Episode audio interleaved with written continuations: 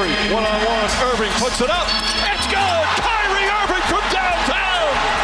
And the Cavaliers by three! cinque secondi, contro Sved, Spannulis lo attacca, scarica, Printesi, six! Passo! Olimpia Consolanti! eighty-two when I look at you like this shit gravy. Ball so hard, this shit weird. We ain't even Popey here. And there is the newest member of the Minnesota Lynx getting her first Lynx points. Cecilia Zandalasini. Tyson, Jordan, game six. Ball so hard, got a broke clock. Rollies that don't tick-tock. Backdoor Podcast, that's what I'm talking about. Amici di Backdoor Podcast, bentornati. Simone Mazzola, ovviamente, che vi parla ogni mercoledì per la puntata numero centoquarantotto del programma. Ci avviciniamo alle centocinquanta, ormai ci siamo, e eh, anche oggi vi racconteremo una storia di pallacanestro, un personaggio, ve lo racconteremo tra storie e aneddoti, non prima di ricordarvi Rucker Park Basketball Store, via Washington ottantadue a Milano, il locale del basket, lo sapete, il negozio della pallacanestro molto facile, w w w punto shop punto rucker park milano punto com, per poter comprare tutto quello che trovate nel listino di Rucker Park Basketball Store, e che non potete, quando non potete andare in negozio, potete fare questo e andare sul sito shop punto rucker park milano punto com e comprare con spese superiori ai quaranta euro. La consegna è gratuita in tutta Italia, e ovviamente, se volete un ulteriore sconto, Backdoor Podcast ve lo garantisce, assieme, in collaborazione con Rucker Park. Prima del checkout fate tutti i vostri ordini, prima del checkout inserite il codice promozionale Backdoor Podcast e riceverete un ulteriore sconto sul vostro totale, ovviamente ricevendo poi tutto a casa direttamente senza alcun problema. Quindi w w w punto shop punto rucker park milano punto com, lo shop ufficiale, il sito rucker park milano punto com, e Rucker Park Basketball Store, via Washington ottantadue a Milano, partner di Backdoor. Andateci e veramente sbizzarritevi. Ora è arrivato il momento di introdurre il nostro ospite. Tanto ci conoscete, ci ascoltate sui vari, sulle varie piattaforme, su Spotify, su Apple, uh, Apple Podcast, uh, tutto quello che, tutti gli aggregatori di podcast. Se volete lasciarci una valutazione, stelline, cuoricini, siamo solo contenti. Le nostre pagine le sapete, w w w punto backdoor podcast punto com, per quanto riguarda il nostro sito, con gli approfondimenti di tutti i giorni. Anzi, vi ricordo il nostro gruppo Telegram, che potrete trovare sul nostro profilo Twitter, ben fissato in alto il link diretto. Potrete inserirvi nel nostro gruppo Telegram libero, dove commentiamo, parliamo della pallacanestro a tutte le latitudini, eh, anche momenti divertenti. Insomma, ci sono già settanta membri all'interno del gruppo, quindi direi che potete veramente venire e raccontare anche le vostre esperienze di minors, eh, di vostri giocatori. Insomma, potete parlare di basket veramente a tutto tondo. Il, l'indirizzo è t.me slash backdoor trattino basso podcast, quindi t.me slash backdoor trattino basso podcast. Comunque trovate tutto sul nostro profilo Twitter. Se volete inserire il vostro nome su Telegram, ovviamente basta che inseriate il, l'indirizzo del link e sarete subito dentro nel gruppo di Backdoor Podcast e degli ascoltatori. E oltre agli ascoltatori ci sono i nostri ospiti. Chiaramente quello di oggi è fresco campione d'Italia, eh, con la Vanoli Cremona, un personaggio che veramente ha fatto, come ci racconta lui stesso, il del caso, un pochino del fatto, la propria carriera, una carriera però ricca di soddisfazioni e successi. È con noi Gianmaria Vacirca, dalla scout della Vanoli Cremona. Benvenuto Gianmaria a Backdoor Podcast. Ciao, ciao a tutti. Allora, partiamo nel ripercorrere la tua carriera dagli inizi inizi. Vorrei che eh, mi raccontassi un pochino le prime esperienze a Telebasket. Preparando la puntata eh, ci sono tanti tuoi ex colleghi comunque che sono legati a quel nome, e eh, uno di questi ci ha detto: eravamo già vent'anni avanti rispetto al, al tempo, eravamo affiatatissimi, è stato un grande periodo. Tu cosa ricordi di quel periodo? Ma guarda, il ricordo che ho è che, come tante altre cose che poi mi sono accadute, che nella, in, diciamo in, quest- in queste vicende di basket è legato a, io ho tante cose legate al caso. Io pensavo di e speravo di andare a lavorare a Bologna per Superbasket e invece poi alla fine la scelta ricade su un altro, e quindi Romano Petiti, con il quale scrivevo delle guide che si chiamavano Il Basket in Tasca, che sono state, diciamo, la, la mia grande passione. Io ho sempre avuto la passione di, eh, di scrivere i profili dei giocatori, e mi disse: guarda che c'è un, una cosa nuova a Milano, vieni a vedere. Quindi io andai a vedere e da lì conobbi tante persone, ecco, tutto qua. Andai a vedere, io semplicemente andai in un ufficio per vedere cosa c'era e mi ritrovai in quella redazione a fare la notte, a dormire spesso sotto al tavolo. Mi ricordo che c'erano le Olimpiadi di Sydney, che furono una bellissima avventura, e da lì iniziò tutto un percorso fatto di cose, devo, devo dire la sincera verità, molto casuali, molto fortuite. E, e com'era il giornalismo, com'era seguire il basket? Adesso è molto semplice, se vogliamo, perché dal divano di casa l'accessibilità ai dati, alle partite, alle immagini, a tutto quello che, che potrebbe essere immaginabile per analizzare un evento sportivo è veramente a portata di mano. All'epoca, come dicevi tu, fare le notti, ma forse è anche una sola delle cose, perché immagino reperire i dati, eh, costruire delle storie, avere a disposizione degli aneddoti era molto più difficile. E secondo Secondo te in cosa eravate avanti da quel punto di vista? Ma guarda, eh, avanti chi pensò a quella cosa lì, non tanto noi, nel senso che io ricordo quando con Franco Casarini commentavamo le prime partite in diretta streaming su internet, c'erano un massimo di trentacinque cinquanta utenti connessi, e, e commentavamo la, la, la famosa finale di Eurolega tra, tra Bologna e Vittoria. Eh, c'era la, la grande guida, eh, la guida con il database dei, dei giocatori, che poi era quello di Eurobasket, che era stato momentaneamente inglobato da Telebasket, che veniva gestita da Massimo Bertelè, e questo era, diciamo, lo strumento più, mh, più avanti per in qualche maniera accedere a informazioni sui giocatori, e, e, e diciamo che Una, una cosa che venne fatta ancora precedentemente venne fatta da Stefano Meller e da Massimo Cortinovis con col primo vero database che in Italia si ricordi. Quindi erano tutte queste, queste informazioni sui giocatori che arrivavano e ci sembrava un mondo completamente nuovo. Noi eravamo abituati a, a pubblicare dei piccoli libri, e da lì si aprì un mondo completamente diverso.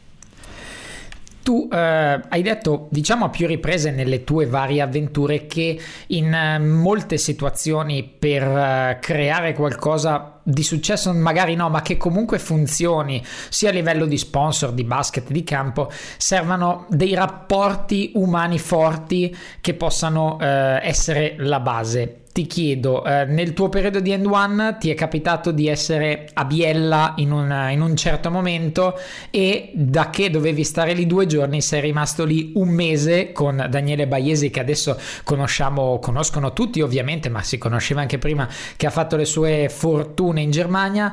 Eh, quello probabilmente per te è uno di quei rapporti importanti a livello personale.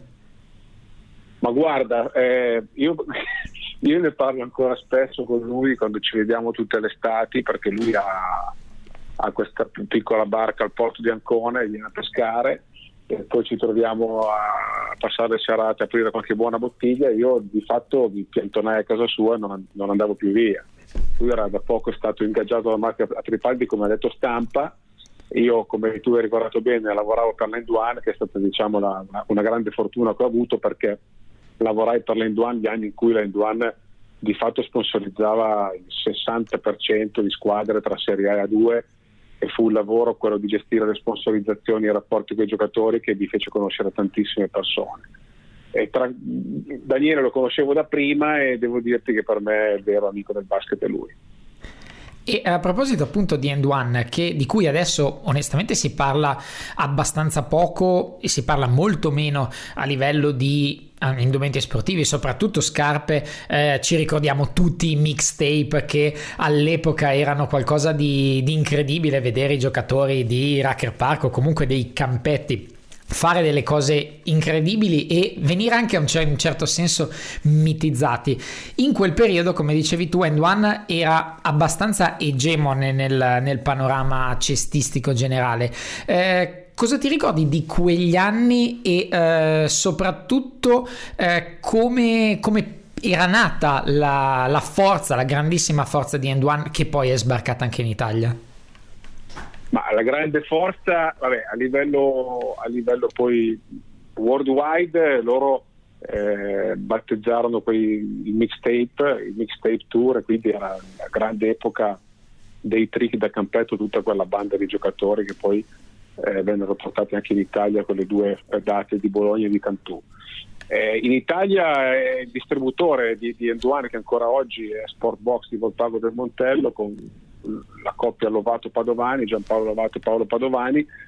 Loro ebbero la, la grande intuizione di prendere questo marchio e firmarono di fatto tutti i grandi successi di Treviso, perché eh, and one era lo sponsor tecnico di Treviso negli anni della grande Benetton, e da lì inizia un percorso di, diciamo, penetrazione presso le squadre di Serie A e A due con la fornitura di calzature, e poi noi per due anni eh, ci buttammo anche su, sulle divise, e, e per ironia della sorte, poi la vita è sempre una combinazione, io eh, perorai i contratti di sponsorizzazione delle divise di tre squadre: una era Montegranaro, una era Castelletto e l'altra era Cremona. Eh, Caso, sembra eh! Incredibile, sembra incredibile, ma è così. E visto che ovviamente le ha introdotte, quando ti parlavo di, di casualità, è veramente, se ci penso, una cosa incredibile. Effettivamente sì, perché eh, fa, fa, fa abbastanza sorridere, pensando poi ovviamente alla tua carriera a posteriori. E a proposito proprio di Castelletto, io ricordo quel periodo con, eh, con grande simpatia, perché la vita mi aveva portato in quella zona e eh, seguivo quella squadra eh, quando c'eri tu, quando, quando era, e poi è arrivato Meo Sacchetti, ed era diventata come una, non, non dico una famiglia perché sarebbe esagerato, però era proprio quell'appuntamento che quando dicevo andavo a vedere Castelletto mi dicevano: sì, vabbè, ma eh, chi, dove giocano, chi, quando, perché, cioè facevo anche fatica a far digerire agli altri questa cosa, che dicevo io vado a vedere la Castelletto e ne ero contento, anche se i risultati per molto tempo sono stati anche difficoltosi, a tratti anche sembravano irreparabili. Eh, quello è stato un periodo che ricordo con piacere. Volevo sapere tu cosa ricordi di quell'esperienza e eh, come hai cominciato forse a vedere il basket in un altro modo, perché prima da giornalista, poi comunque relativo a sponsor ma all'esterno di una squadra, poi entrare penso in una squadra sia qualcosa di un'altra ottica ancora.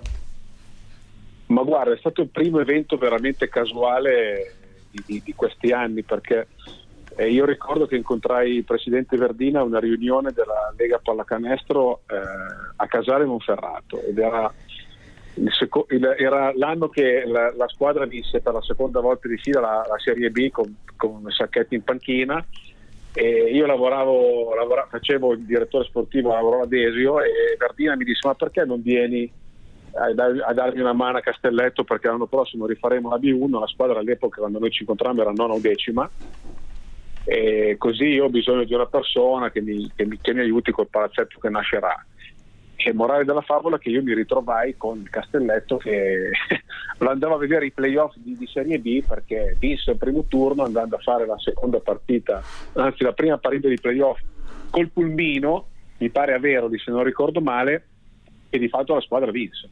Quindi c'era la regola che non si poteva più cedere il diritto, non si poteva cedere il diritto per due anni di fila, quindi c'era di fatto l'obbligo di fare la, la Serie A due, e quindi mi trovai di fronte a una scelta: se andare avanti con eh, Sportbox and one o buttarmi in questa avventura a Castelletto, e scelsi per la seconda ipotesi. Quindi l'evento eh, con, con la squadra che costruimmo assieme a Massimo Faraoni, a, che tra l'altro allenata da Marco Sodini, quella che affrontò il mixtape a, a Bologna, Ah, fu l'ultima diciamo fu l'ultima cosa che feci con loro, e poi dalla settimana successiva ero a Castelletto a vivere questa avventura per la quale non ero evidentemente ancora pronto, ma che col tempo poi mi ha, mi ha lasciato dei ricordi penso tra i più belli della mia vita.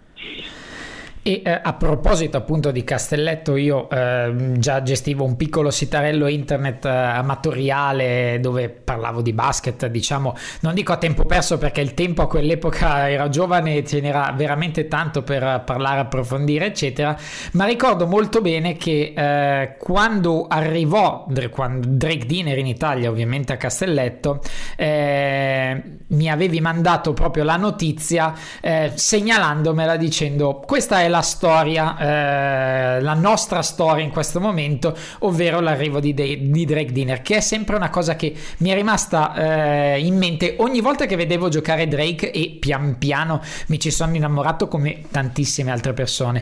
Ma mi piacerebbe sapere da te come sei arrivato a Drake Diener e soprattutto, vista la sua storia molto difficoltosa a livello di salute, eh, quanto... quanto la vostra umanità, probabilmente quanto i rapporti personali di cui parli spesso abbiano influito nel poi creare il Drake Diener che, si è, si è, che poi abbiamo visto tutti ad altissimi livelli. Guarda, ti dico, ti dico due cose. La prima, che la prima volta che parlai di Drake Diener fu con Tarcisio Vaghi, che vorrei tanto ricordare, ed era l'anno prima, e quindi io ricordo che chiamai Mario Scotti e gli chiesi di Drake Diener, e Mario Scotti mi disse: guarda, il giocatore quest'anno non può giocare per questo problema di salute.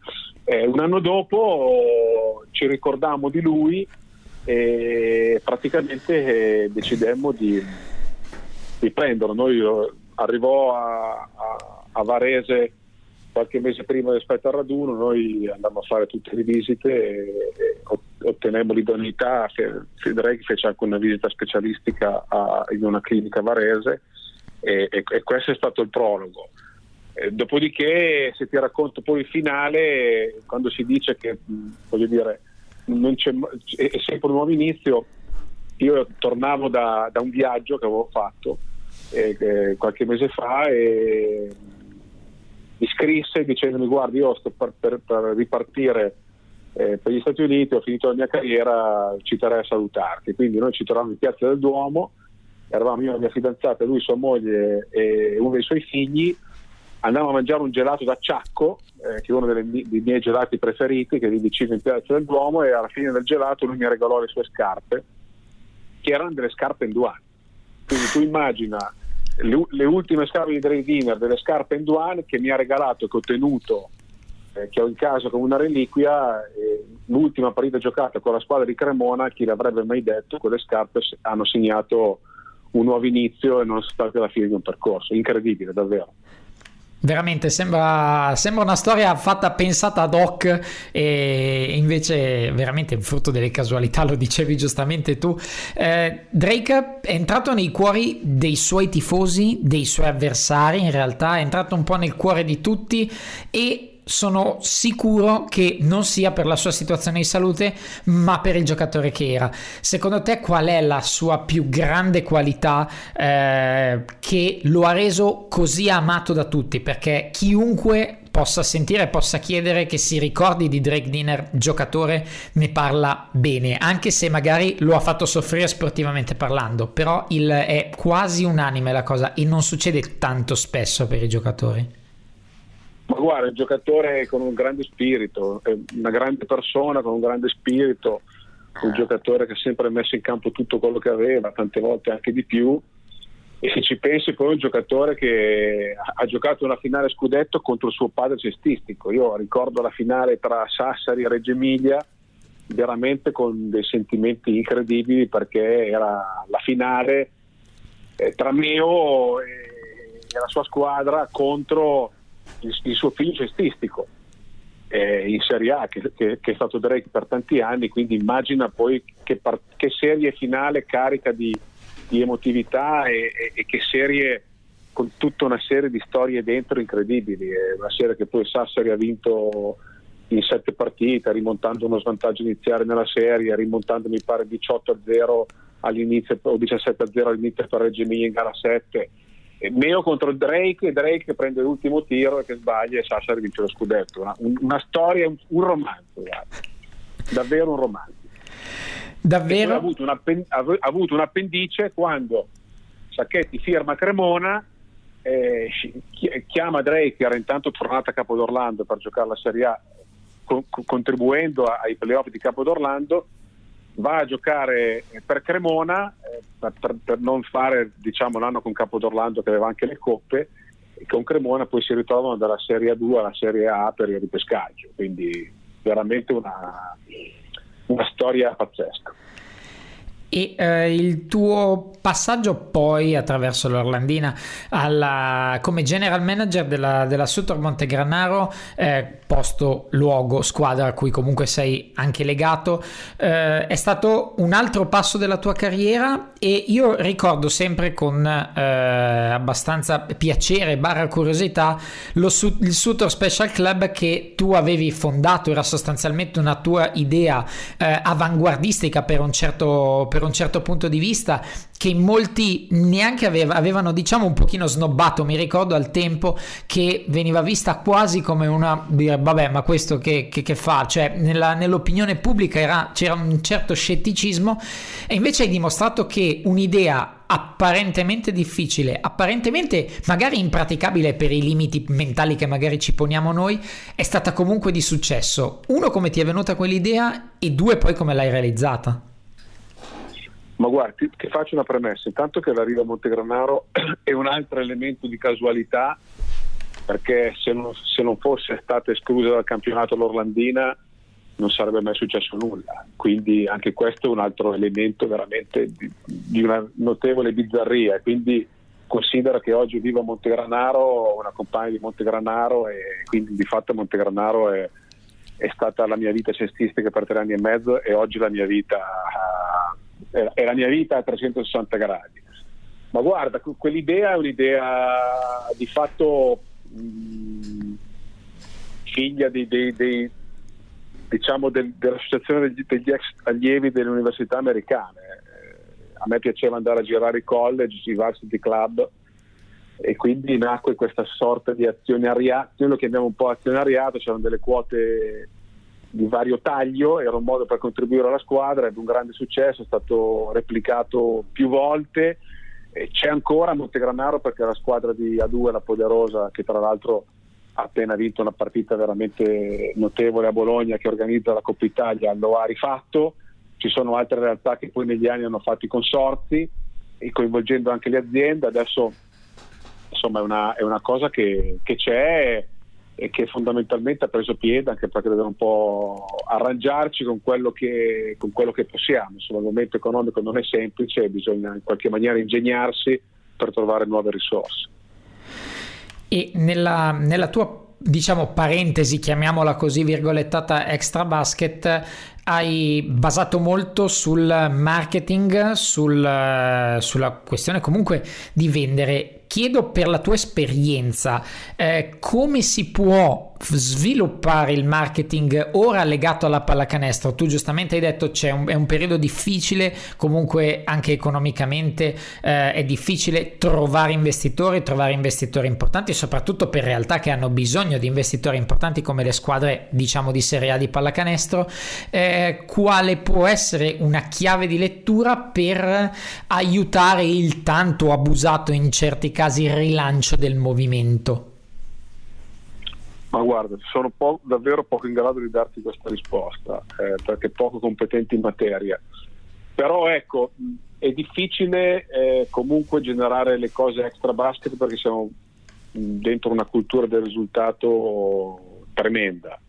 Quindi tu fai tante cose, proponi tante cose, poi perdi una partita e difficilmente poi le cose si possono riprendere in mano o si possono riallacciare più di un certo discorso. È chiaro eh, che di fatto oggi le entrate della pallacanestro e dello sport in generale in Italia extra sponsor son, sono molto limitate, quindi botteghino, merchandising e tutto quello che si può sviluppare extra oggi sono voci, sono voci poco, poco confortanti. Ci sono però degli esempi virtuosi di realtà che da tempo hanno, hanno creato comunque Una, una, un, un sistema diciamo più eh, diciamo più vincente o comunque più credibile. Quindi eh, si tratta a, alla base di passare dal concetto di squadra al concetto di club. Quindi la squadra può vincere o può perdere, in, in, nella maggior parte dei casi sono più le volte che perde piuttosto che quelle che vince, ma il club è la cosa che resta, quindi dobbiamo trasformarci da squadra in club, e quindi il club a cui uno vuole appartenere, creando senso di appartenenza, tutta una serie di iniziative che questo senso di appartenenza in qualche maniera lo sviluppano e lo esaltano. E a tal proposito, ovviamente per il discorso che facevamo prima con Daniele Baiesi, ma mi viene in mente anche Federico Perego, che sono due eh, personaggi che eh, hanno trovato fortuna meritatamente al di fuori dell'Italia, nella fattispecie in Germania, e c'erano alcune tue parole di un'intervista magari di qualche tempo fa che mi hanno, mi hanno veramente stimolato la curiosità, eh, dove tu parlavi della logica del game day, in sostanza di non vivere la partita come prendo, vado alla partita, vedo la partita, me ne vado, eccetera, eh, ma di coinvolgere, eh, di ampliare il raggio d'azione, di avere un palazzetto polifunzionale. Gli stessi Perego e Baiesi, quando li abbiamo interpellati, ci raccontavano di questa, di questa cosa. La Germania è passata molto avanti rispetto a noi per questa fattispecie di cose, per questi investimenti, per queste, questo modo di pensare. Noi siamo ancora lontani, sicuramente c'è il problema delle strutture, e chiaramente questo, eh, questo è evidente. Esatto, è quello, è quello esattamente principale. Eh, detto questo, è possibile provare a fare un passo, provare a ovviare, provare a coinvolgere in una logica che è, come dicevi tu, più sportiva che del risultato, più di aggregazione che di separazione, o pensi che la cultura nostra sia ancora un pochino arroccata su questo? No, da, voglio dire, comunque la, il concetto del risultato, del vinc- del, anche delle retrocessioni, promozioni eccetera, è un concetto tut, tutto nostro, tutto europeo, bello da vivere, eh, rende anche tutto molto, molto competitivo. Il problema degli impianti è un problema che eh, primario, nel senso che io ricordo quando andai a trovarli a Bamberg, ero in una sala hospitality con seicento persone a pranzo. E non, non, non conosco un palazzo in Italia che abbia un, questo tipo di possibilità di attrezzare una, una, una cucina come era quella che c'era lì, con tutti quei tavoli in cui i giocatori si fermavano a fine partita per stare insieme agli sponsor.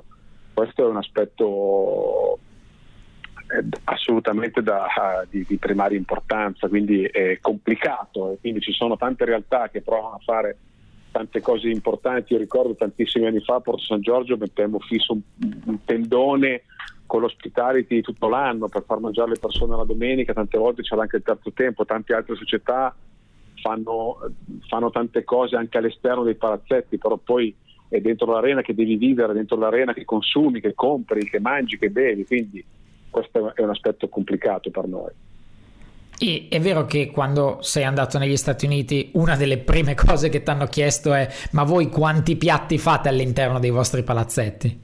Assolutamente, eravamo a vedere una partita dei Chicago Bulls ed eravamo ospiti tra l'altro di, di un amico di, di, dell'allora responsabile marketing di Chicago. Mi ricordo che ero con Marco Martelli, eh, direttore sportivo della Segafredo Bologna, e lui ci chiese quanti, quanti cibi servivamo, quante pietanze diverse servivamo di cibo italiano nel nostro ospitale. Io risposi: nessuno.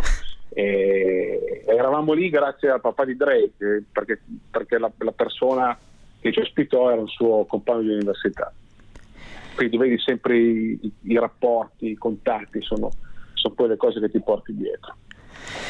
E ora, come ultima parte, vorrei parlare di due personalità eh, molto importanti della nostra pallacanestro in generale, ma della nostra eh, cultura sportiva, con cui tu hai avuto a che fare eh, in modo diverso. Partiamo da eh, Federico Buffa, che Ah, eh, personalmente seguo la, il basket da tantissimo tempo, e eh, Federico Buffa all'inizio era un commentatore di, di basket, e poi alle, col tempo, anche se vogliamo, è diventato un'icona, tanto da arrivare meritatamente adesso a dire: qualsiasi cosa fa Federico la vado a vedere. Se dovessi descrivere la persona Federico, perché il professionista lo abbiamo sotto gli occhi e lo abbiamo avuto sotto gli occhi, e manca tanto la pallacanestro tra parentesi, la persona Federico che, diciamo, i lati della persona Federico che gli hanno permesso di essere quello che è adesso, quali sceglieresti?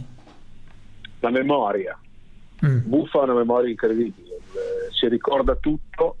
Eh, io non ho mai conosciuto una persona con la memoria di Buffa, ma proprio ma per distacco. Lui ha una memoria pazzesca che gli permette di fotografare tutto, di immagazzinare tutto, di ricordarsi tutto, di, di, quindi lui è di fatto, ha questa incredibile memoria unita a, a una grande gioia di vivere, a un talento smisurato, però la, la memoria è la cosa di Federico più incredibile. Eh, voi non ci crederete, ma lui ha questo taccuino dove annota tutto. Adesso da qualche anno si è dotato di un iPad che, che è stato per lui una rivoluzione assoluta, perché lui gira ancora con un telefono degli anni novanta, credo, e quindi non, non, non, non esiste WhatsApp, non esiste niente del genere, o Telegram o similari. Sì, lui ha, ha questo iPad con cui risponde alle mail subito a chi gli scrive, e, e lo immagino annotare le sue cose lì. Però noi quando andammo per esempio a fare quel ciclo di, di, di, di, di Barracuda Time Travel negli Stati Uniti, lui viaggiava con gli appunti scritti a mano, e io conservo ancora gelosamente tanti dei suoi appunti scritti a mano, perché a parte che è una calligrafia bellissima, però sono veramente delle reliquie. E quindi, oltre ad avere il suo primo articolo su Superbasket custodito, la firma Federico G. Buffa, dove G sta, sta per Griso, che era il suo soprannome del C E O. Eh, ecco, la memoria è la cosa di Buffa più incredibile. E eh, se vogliamo, eh, Federico ripercorre un pochino quello che eh, ti dicevo prima del tuo Sutor Special Club. Molti all'inizio, come anche in altri ambiti, senza entrare nel particolare, eh, hanno avuto un certo rigetto in qualcuno che andava oltre la superficialità, qualcuno che raccontava sì bene le cose, ma andava oltre, le analizzava con più profondità, con più interesse, con più aneddoti, con più curiosità, con più tutto, se vogliamo. Adesso sembra che questa voglia, questa necessità che ha reso Buffa per certi versi quello che è, ma anche tanti altri, questa ricerca dell'aneddoto particolare, della spiegazione più profonda, della spiegazione che va veramente all'interno di tutte le pieghe della, dell'argomento, sia un pochino quasi caduta in, in disuso. Secondo te perché tutto questo? Cioè, perché siamo, forse il cambio di cultura, forse però anche da, dal punto di vista pallacanestro si ha sempre meno voglia e tempo di leggere un bell'articolo approfondito, ma molto meglio un tweet con la tale news. Secondo te per quale motivo questo?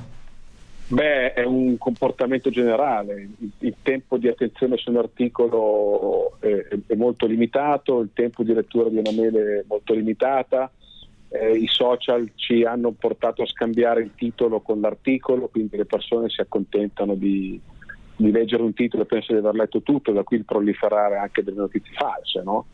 E quindi oggi l'approfondimento è molto più complicato, però dobbiamo, io sono tra, i, tra i, gli aficionados del, del, proprio del, del contenuto, quindi il contenuto, quindi il racconto, quindi la, la voglia comunque di approfondire qualcosa, di, di, di di stare de- dentro un pezzo, non fermarsi a, diciamo, a quello che è uno strillone. Quindi la voglia comunque di avere contenuti di qualità, la voglia di per esempio ascoltare un podcast. Eh, questa è un po' una, una sorta di, di, di, di, di, di resistenza a oltranza, però fondamentalmente io credo che ci siano ancora tante persone che sono, che sono alla ricerca di queste cose. Io credo che siamo in tanti, non siamo pochi, e, e su questo dobbiamo insistere, perché comunque la qualità del contenuto fa sempre la differenza.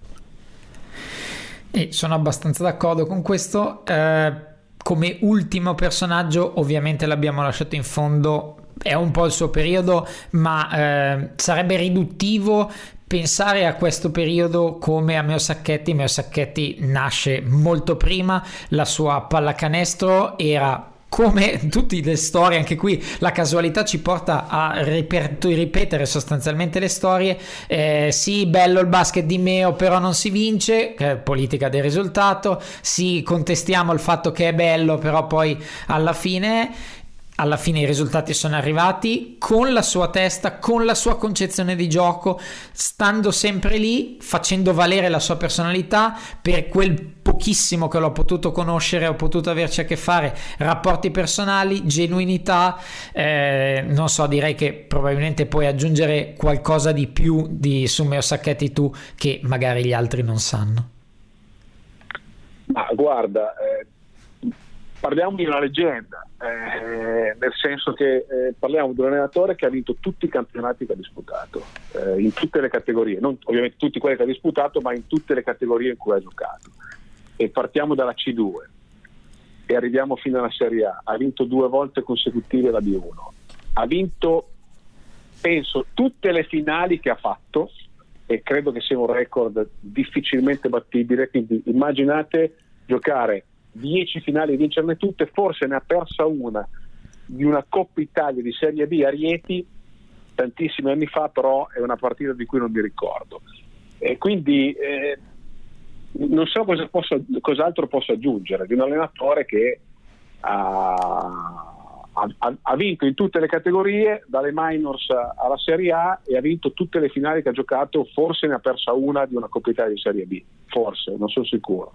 Io onestamente non so cos'altro aggiungere, se non che è un allenatore leggendario. Eh, non lo dico certo per amicizia o perché sono un suo fidato collaboratore alla Vanoli, eh, però questi sono i risultati di Meo, eh, quindi questo è. E l'ultima in ordine di tempo, la Coppa Italia proprio che ha vinto eh, qualche tempo fa con la Vanoli, eh, è, qual- è un ulteriore capolavoro, eh, perché francamente, a prescindere dai favori del pronostico, Cremona non arrivava necessariamente per vincere, e nonostante tutto ti viene da pensare che Meo in qualche modo, soprattutto ancora di più in queste competizioni, in questo tipo di competizioni, un metodo per arrivare in fondo lo trova, e se poi ovviamente quando arriva in fondo vince, il sillogismo comincia a essere sempre lo stesso, come è stato da insider, da diciamo addetto ai lavori della Vanoli, quel successo che immagino, oltre che storico per la città, per la squadra eccetera, abbia generato delle emozioni forti. Guarda, c'è da dire una cosa, che già l'anno scorso la Vanoli eh, era pronta per giocare una finale, ma ha perso una semifinale in maniera molto rocambolesca e molto sfortunata con Torino, perché perse Martin per infortunio, non venne più rischiato, e quindi mh, c'era, diciamo, nelle settimane che precedevano la Coppa questa, questo desiderio da parte comunque del club Di, di, di in qualche maniera di riprendere le file del discorso. Io mi ricordo che andai, perché io l'ultima Coppa Italia che ha giocato me sono sempre andato, andai a vedere la partita, partimmo dopo il primo turno e oltre a ricordare un, una pioggia battente per due giorni a Firenze, ricordo appunto questa partita che la Vanoli aveva condotto per larghi tratti, che poi ha perso, avrebbe eventualmente giocato una finale derby con Brescia, quindi immaginate che, che, che derby, poi meritatamente ha vinto Torino che poi vinse la Coppa. Ed è stato un argomento discusso con la base della squadra, perché poi il segreto di questa squadra è il fatto che ha avuto la possibilità di ripartire con cinque giocatori, con uno staff molto rodato rispetto all'anno prima, e quindi noi con, con, con i ragazzi dell'anno scorso ne parlammo prima della Coppa Italia dicendo: ragazzi, l'anno scorso eh, dal mio punto di vista avete perso un'opportunità, adesso c'è l'opportunità di, di, di, di, di, di come dire, di rifarsi.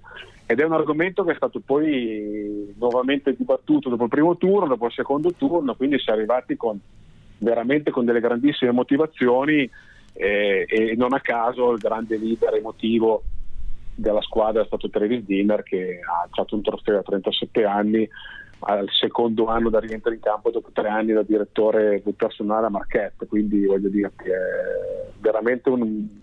un successo straordinario di questo gruppo di, di, di, di uomini eh, che hanno in qualche maniera fatto un grande lavoro a Firenze. E la sconfitta di Milano da una parte e quella di Venezia dall'altra ci ha un po' facilitato, però insomma le coppe poi devi vincerle, ha ragione chi ha titolo sei. Assolutamente. Ultimissima cosa, visto che la prima parte di stagione è stata notevole, la vittoria della Coppa Italia altrettanto notevole, parlare di sorpresa non si può più parlare secondo me nella maniera più assoluta. Eh, quali sono gli obiettivi a medio termine della Vanoli per questa stagione e eh, con la speranza ovviamente di andare il più avanti possibile, ma quello è scontato? Beh, intanto speriamo Speriamo che il coach Meo non se le sia giocate tutte in questa settimana, perché eh, ovviamente, ovviamente scherzo, tanto gli, fa, gli facciamo anche i complimenti per la qualificazione mondiale in Cina. Eh, ma in, questa parte di stagione mancante è una parte di stagione con un calendario un po' complesso, eh, comunque con una squadra che ha voglia sempre di, di migliorarsi, perché la grande Del, del gruppo di giocatori, che sono tutti giocatori diciamo che hanno sempre voglia di alzare l'asticella, di migliorarsi tutte le settimane. Eh, l'ambiente non è assolutamente un ambiente che si, mon- che si monta la testa, anzi la forza della Vanoli è sempre stata la sobrietà e il profilo adeguato a quella che è la società, a quella che sono le possibilità, e quindi credo che l'obiettivo che vogliamo, che vorremmo raggiungere per la stagione, per, per il campionato, e provare a rifare i playoff. L'anno scorso la squadra li fece, quindi sarebbe bello comunque ripetere l'esperienza dei playoff, eh, e quindi questo è l'obiettivo in più che, che, che, che, che ci daremo, che ci diamo, perché, pens- perché pensiamo che con la posizione in classifica che c'è si, si possano avere le carte in tavola, le carte in regola, scusate, per raggiungere i playoff e fare qualche partita. Ecco, poi è chiaro che eh, tante cose possono ancora succedere durante la stagione, però eh, c'è voglia sempre di fare delle belle partite, di fare delle partite eh, con impegno, con disponibilità e, e giocando una pallacanestro, che poi è una pallacanestro, una bella pallacanestro, una pallacanestro anche un po' diversa anche nei numeri, perché si parla tanto, si abbina eh, sempre meno col tiro da tre punti, però faccio un esempio: quest'anno la Vanoli è terzultima al tiro da tre e quinta al tiro da due, quindi è nel ruolo di due, anziché avere un giocatore che fa venti di media ed è un giocatore di talento solista, un collante della squadra, e quindi è anche una squadra un po' diversa, no? Che rompa anche qualche stereotipo che si è costruito negli anni attorno, attorno a, al nostro allenatore, cosa di cui lui ha, ha anche poi eh, per certi versi approfittato, perché lui è stato anche bravissimo a, a, come dire, a, a portare avanti un suo credo che è fatto di valori, che è fatto comunque di una condivisione anche di sentimento, di sentimento che poi è vincente quando è ricambiato, e quindi voglio dire è anche una squadra che è anche un po' diversa dal solito, quindi è, è, ed è bella, mi piace molto anche per questo. Io ti ringrazio molto di aver ripercorso innanzitutto la, la tua carriera con noi e di aver condiviso con noi questi pensieri sulla Vanoli, che ovviamente fanno, fanno piacere in generale al mondo del basket, indipendentemente dal tifo. Ti auguro in bocca al lupo per il tuo proseguo di stagione e di carriera, e ovviamente in bocca al lupo anche alla Vanoli. Viva il lupo, ciao a tutti. Ringraziamo ancora Gianmaria Vacirca della Vanoli Cremona per aver condiviso con noi la sua carriera, ovviamente in primis, ma anche tutti gli aneddoti, le curiosità e la casualità che c'è stata proprio eh, appunto dietro alla sua carriera.